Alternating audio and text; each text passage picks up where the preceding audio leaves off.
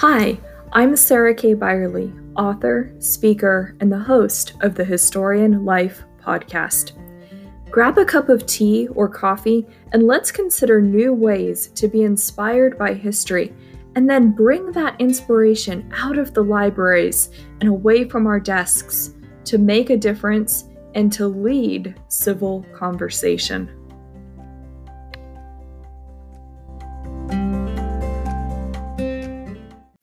Welcome back, or if you are joining us for the first time, welcome to Historian Life Podcast.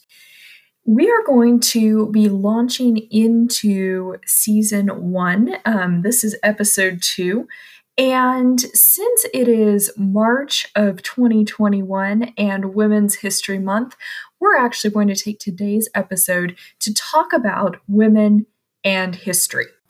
Now, I realize we're going to be spending a lot of time in season one talking about heroes and guys who have hero status. So it seems like we should devote an episode to talking about the ladies and how they have been remembered or maybe not remembered um, when it comes to history.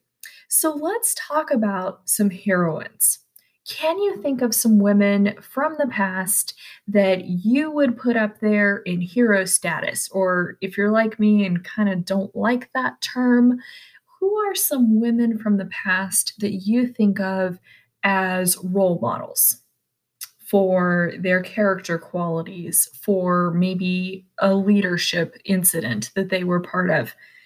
Take just a moment and think about some women from the past and how they've inspired you. Now, let's think about where did the information come from that we know about these women?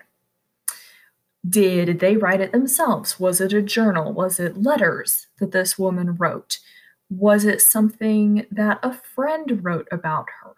Was it information written by someone entirely unconnected to her? Someone who just you know, finds out about her and is inspired to do research and writing. There's nothing wrong with those various ways of finding out about women in the past. But I think it's really important to ask that question because sometimes we'll find the information about women in the past is um, written for unique purposes. To illustrate this point, let me share a quote from a Jane Austen novel. An unlikely source, I know. We don't usually want to source from fiction, but this is an example of who is sometimes writing about the women from the past. So it's a discussion between the main character, Anne Elliot, and her friend, Captain Harville.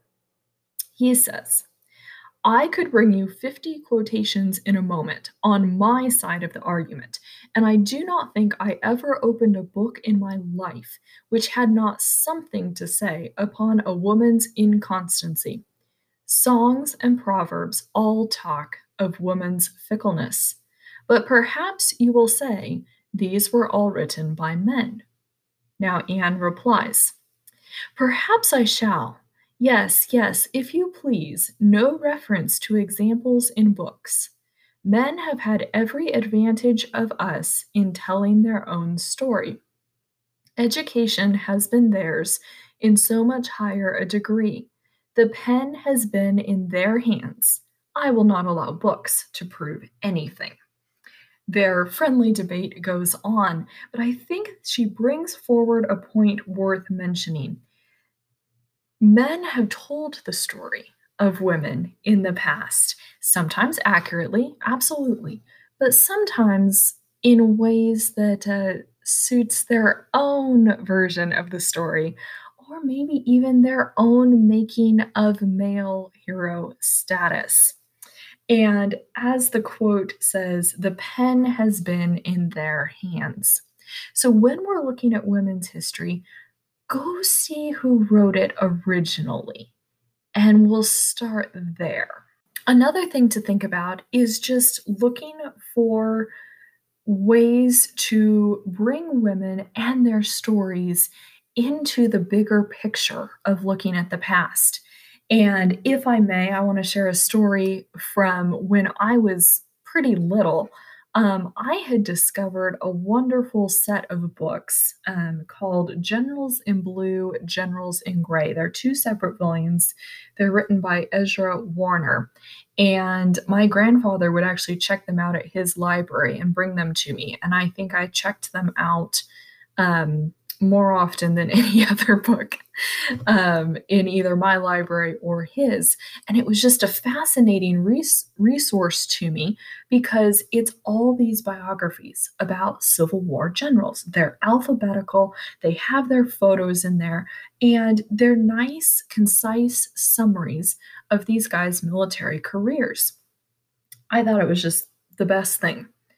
Well, I started to get annoyed after a while because I would be reading, you know, maybe a book about the Battle of Gettysburg, and oh, you know, it mentions uh, General Winfield Scott Hancock. So I decide to look him up in the leadership reference book, and there's a nice biography about him. And to me, they were leaving out the really important part. I wanted to know if he was married, if he had any children, who were the members of his family. And of course, being a traditional military biography, that information generally wasn't included in these little snippet biographies. But it kind of put me on this quest of always wondering where's the history about the women? Surely these guys were married or had a sweetheart. What was the story about the women in their lives? I'm just going to focus in on Civil War studies, but a lot of what we're discussing can apply to other eras of history as well. Women and women's history is often in the shadows or it's treated as very separate from the military, the political history, those sorts of things. Um, at least until women move into those fields a little bit more prominently in the 20th century. But in Civil War studies, you often find it very separate. Um, there's some biographies of generals or higher ranking officers on my shelf, and basically the only mention of their wife and their children is the date that they got married and then however many kids they had, and maybe if you're lucky, the birth dates of those children. Now, there's a lot of other biographies that are out there that do a much better job of helping to show the family side to these military guys. And I'm sure some of you listening might be starting to roll your eyes because if it's a military biography, why do we need the women and children in it? Well, because sometimes it's all connected. I was having a discussion with a colleague of mine. We were talking about Confederate General James Longstreet. And we were talking about his military performance in 1862. And my colleague was being a bit critical of him. Now, that's fine. If he's not performing well militarily, then we absolutely need to be a little critical and start asking why.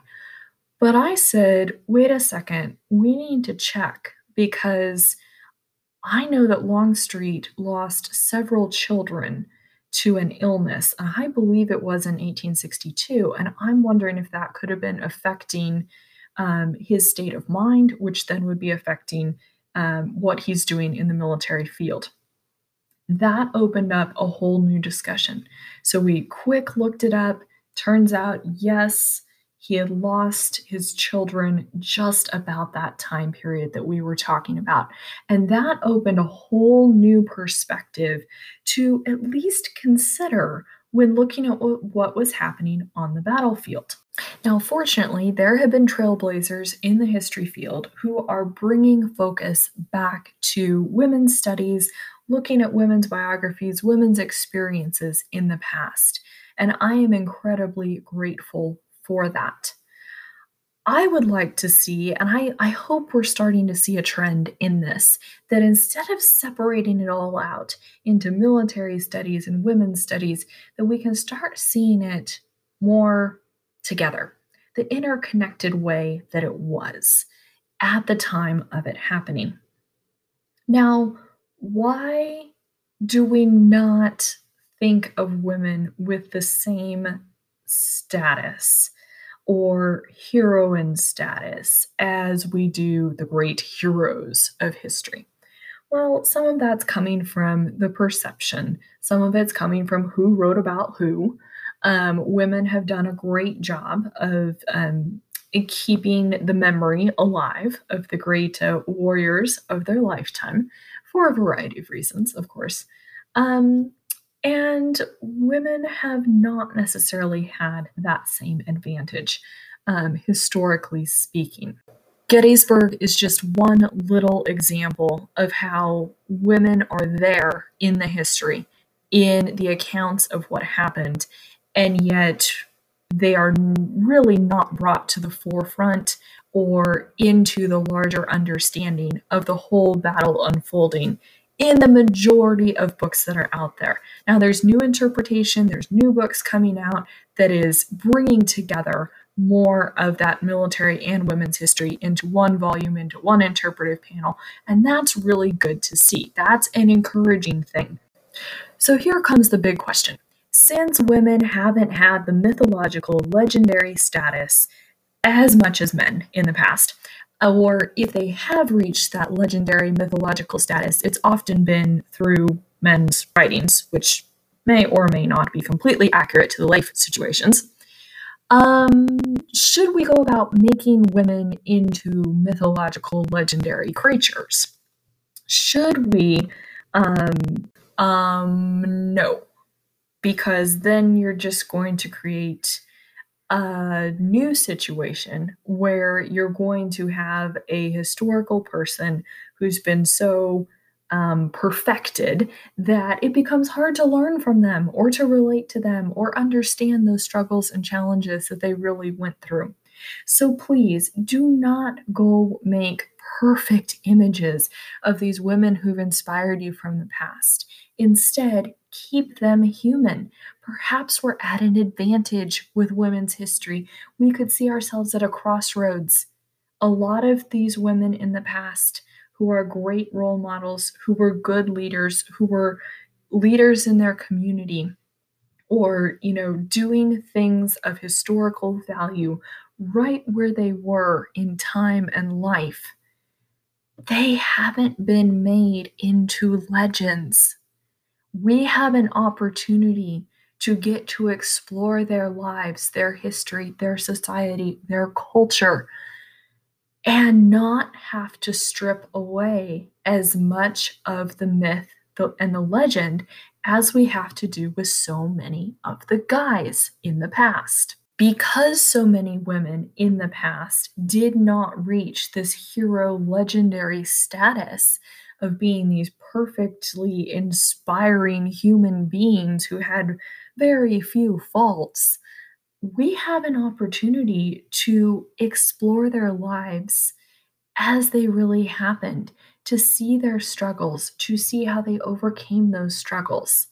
We get to see them in a more human setting from the beginning. And I find that exciting. Yes, it's disappointing that it's taken this long for women's history to become more acknowledged um, shall we say. But as I said earlier, I think we're at a crossroads of opportunity. There's a lot of opportunity for great studies, and so many of them are happening now. But as those studies happen, the goal shouldn't be to help these women hurry up, reach hero status, and make up for lost time. It should be to understand who they really were and what challenges they overcame.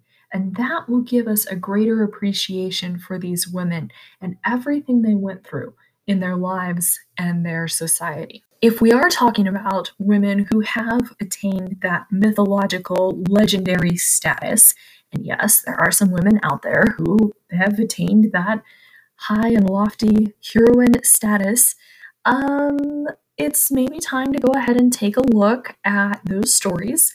Where did they come from? Um, what purpose did they serve? And how accurate is it? And how does it fold into the historiography of how this woman has been studied and understood in the past? Those are just a few of the thoughts rattling around in my head about heroines, women's history, women's studies, and the opportunities that lie ahead of us.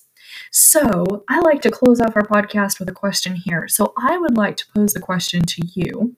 We'll go back to the one that was kind of introduced at the beginning. Who are the women that you look up to in the past? How accurately have their lives been interpreted? And how are you going to go and share something about their lives and how they've been inspiring to you over the next couple of weeks? I want to challenge you to be the person who steps forward with that interesting little piece of women's history that is relevant to the conversation about the past that you are in.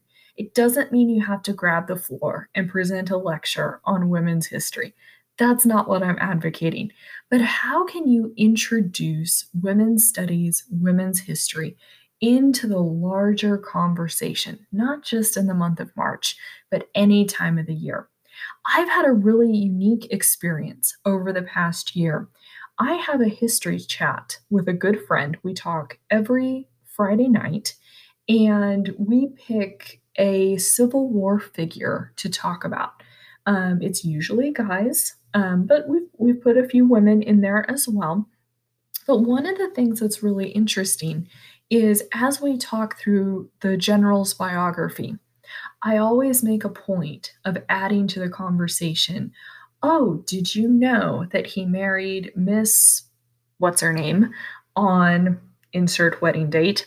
and you know she moved with him to all his military outposts or you know during the civil war she did x y and z to support the cause things like that and it's been a really fascinating way just to put that little bit of information into the conversation and it's been really encouraging because now my friend that we had this history chat with he'll actually ask oh so did you find out was this general married did he have kids? And it's been a good way to bring a little bit of women's history into what would be a traditional military conversation. So, what are some ways that you might be able to do that in discussions that you are having with friends, with neighbors, family, colleagues in the history, interest, history field around you?